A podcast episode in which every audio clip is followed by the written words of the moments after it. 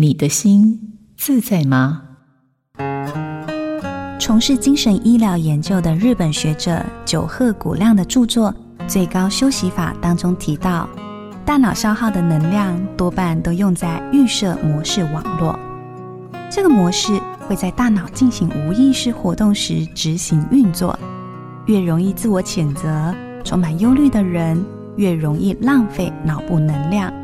而当大脑情绪过劳，你可以看一部赚人热泪的电影，或是搞笑剧，让情绪流动；或可以透过某些手做的事物，例如大扫除，将专注力放在可以控制的动作上。